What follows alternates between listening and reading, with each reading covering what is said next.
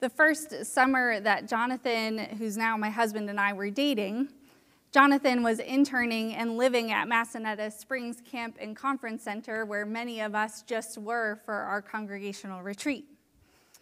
He lived up in the woods at the top of the camp in a small cabin. This was also the summer that Stranger Things Season 3 came out on Netflix.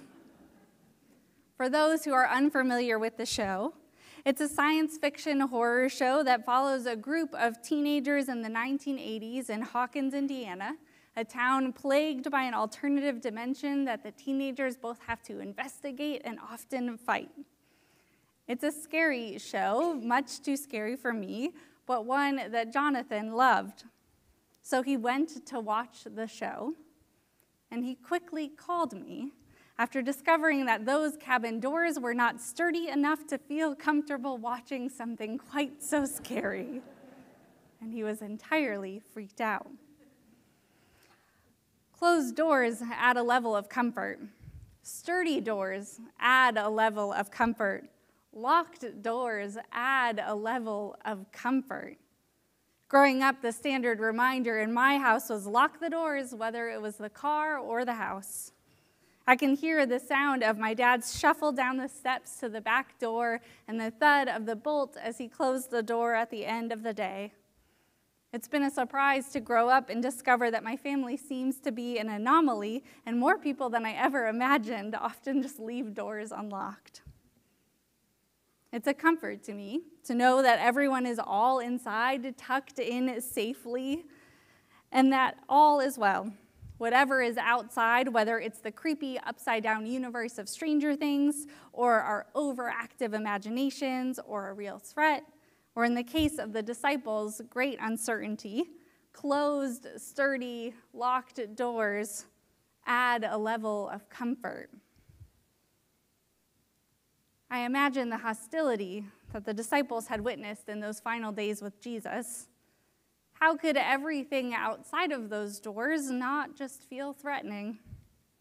Just three days ago, they and Jesus were betrayed by Judas. They saw the crowd get riled up and choose to crucify Christ. They heard the words yelled to mock their Lord as he hung to die. The disciples feared for their lives. Peter was so afraid, scripture tells us that he denies knowing Jesus three times. They wonder who might turn on us. What might those outside of this sanctuary want from us? And with this reality, the locked doors seem sensible. The disciples are doing what any of us do in the face of a terrible day. We head back home to our place of safety. We draw the curtains, we lock the door, perhaps even climb into bed and pull the covers up to our chins. It's bad out there, but in here, where we can control everything, all is well. But John tells us that the disciples are here in this house with the doors locked after Mary Magdalene has shared with the disciples that Jesus is alive. The disciples are here after this pronouncement while Jesus is outside of the room where they are gathered. The news of resurrection has reached them, and yet the disciples have not gone out. They have not looked for Jesus, nor have they gone and told other people that he was resurrected. They've stayed put with the doors shut. But one of the disciples hasn't stayed inside. John tells us that Thomas isn't with the other disciples, so that when Jesus appears inside this locked room, Thomas misses it. John doesn't lead us to believe that Thomas is missing on that night simply because he was elated by Mary's news and went to tell others. Thomas just isn't there. I wonder if when Thomas got the news about Jesus, he couldn't believe it. Perhaps Thomas's heart was hardened by the events of the last few days. Perhaps it was hardened so much that all Thomas could feel was despair. From the depths of his grief, there was no possibility of resurrection that he could believe. So perhaps the news that Mary brought is more than Thomas can bear, so he goes out. At least away from the others, no one else is talking about Jesus' resurrection. No one is speaking words of promise and hope. Away from the others, Thomas doesn't have to be drawn towards hope. Thomas's despair isn't unique to Thomas. Religious writer and priest Richard Rohr has said that Thomas, called the twin, is actually our twin. He's a stand in for all of us. We too get caught in despair. We get caught in news cycles filled with horrific headlines. We doom scroll our way through the, what the internet has curated for us to see. Psychologists call this tendency of ours the negativity bias, where we direct our attention more to what's wrong than what's right. There are even studies showing that we're more likely to click on a headline with a sad or concerning headline than one that sounds like business as usual or a headline that even offers a glimmer of hope. It doesn't take long for us to retreat from the possibility of resurrection, just like Thomas. Hope is a demanding emotion. It requires a willingness to be vulnerable to disappointment. So I wonder if when Thomas comes back to where the disciples are and they share that they too have now encountered Christ, his response of needing to see where the nails are are said with a veil of sarcasm to keep him safe from what might be. Sure, Jesus was here. Sure, it has all happened just like you and Mary have said so. Sure, resurrection has come. Sarcasm and cynicism are easy ways to lock our hearts from hope. When we lock a door, we think it's about keeping the bad people out, but it's also about locking ourselves in, into the place where we feel safe where we can tend to our wounds and we can heal. But it's also a place where we can sit in our grudges, where we can build up our resentments, and we can dive deeper into our despair. It's a place where we can lock ourselves into one narrative without encountering another one that might just change everything. And while the other disciples are the ones who physically locked the door to where they were gathered, you can say that Thomas's heart was locked from seeing the possibility of resurrection.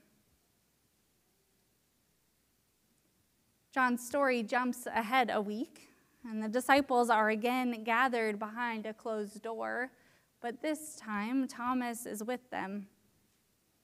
Jesus comes to them again and says, Peace be with you. With no hint of anger or rebuke, Jesus invites Thomas to see and believe that he is alive. Put your finger here and see my hands. Reach out your hand and put it in my side. Do not doubt, but believe, says Jesus. Jesus invites Thomas to move from a hardened and locked heart to one that will know that having hope in Jesus, having hope in God, is never a hope that leads to disappointment, but rather makes way for resurrection to be known. Thomas's next words are that of a genuine affirmation of faith, my Lord and my God. For it was never the doors locking Thomas in from the possibility of resurrection, but it was himself. And once Thomas and us, like our twin, realize that the door is open, well, nothing can stop us from walking through it if we choose to. RCPC has used the motto, the Church of the Open Door, since the founding of this congregation, thanks to Dr. G.M. Maxwell's poem of the same name. And while the poem speaks to how this church is a temple that's built for the service of God, a haven of rest for the poor, a beacon of hope for all those who plod, being the church of the open door also speaks to the ways that we send people out. While Jesus appears to the disciples behind closed doors, his instructions are clear As the Father has sent me, so I send you.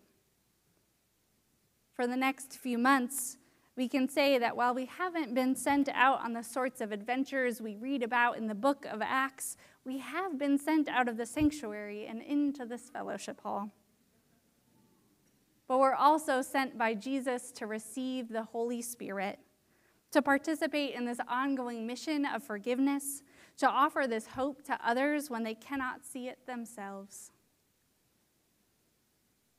The Reverend Derek Browning writes that hope is the inconvenient challenge for Christians.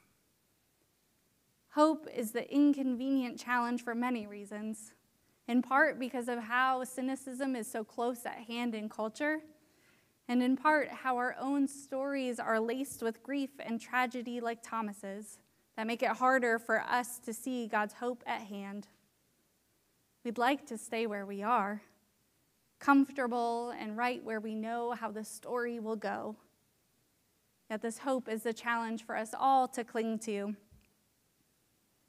Each and every week, we leave worship sent by Christ, following the light of Christ out to participate in this work of forgiveness, this work of hope, this work of resurrection that we know because Christ showed us first. This work of resurrection is what we're sent to do as we teach, as we practice law or medicine as we write, as we negotiate, as we parent, and as we grandparent, as we learn, and as we play, as we volunteer, and as we live in community. The door is open. We are being sent to walk through it. May it be so. Amen.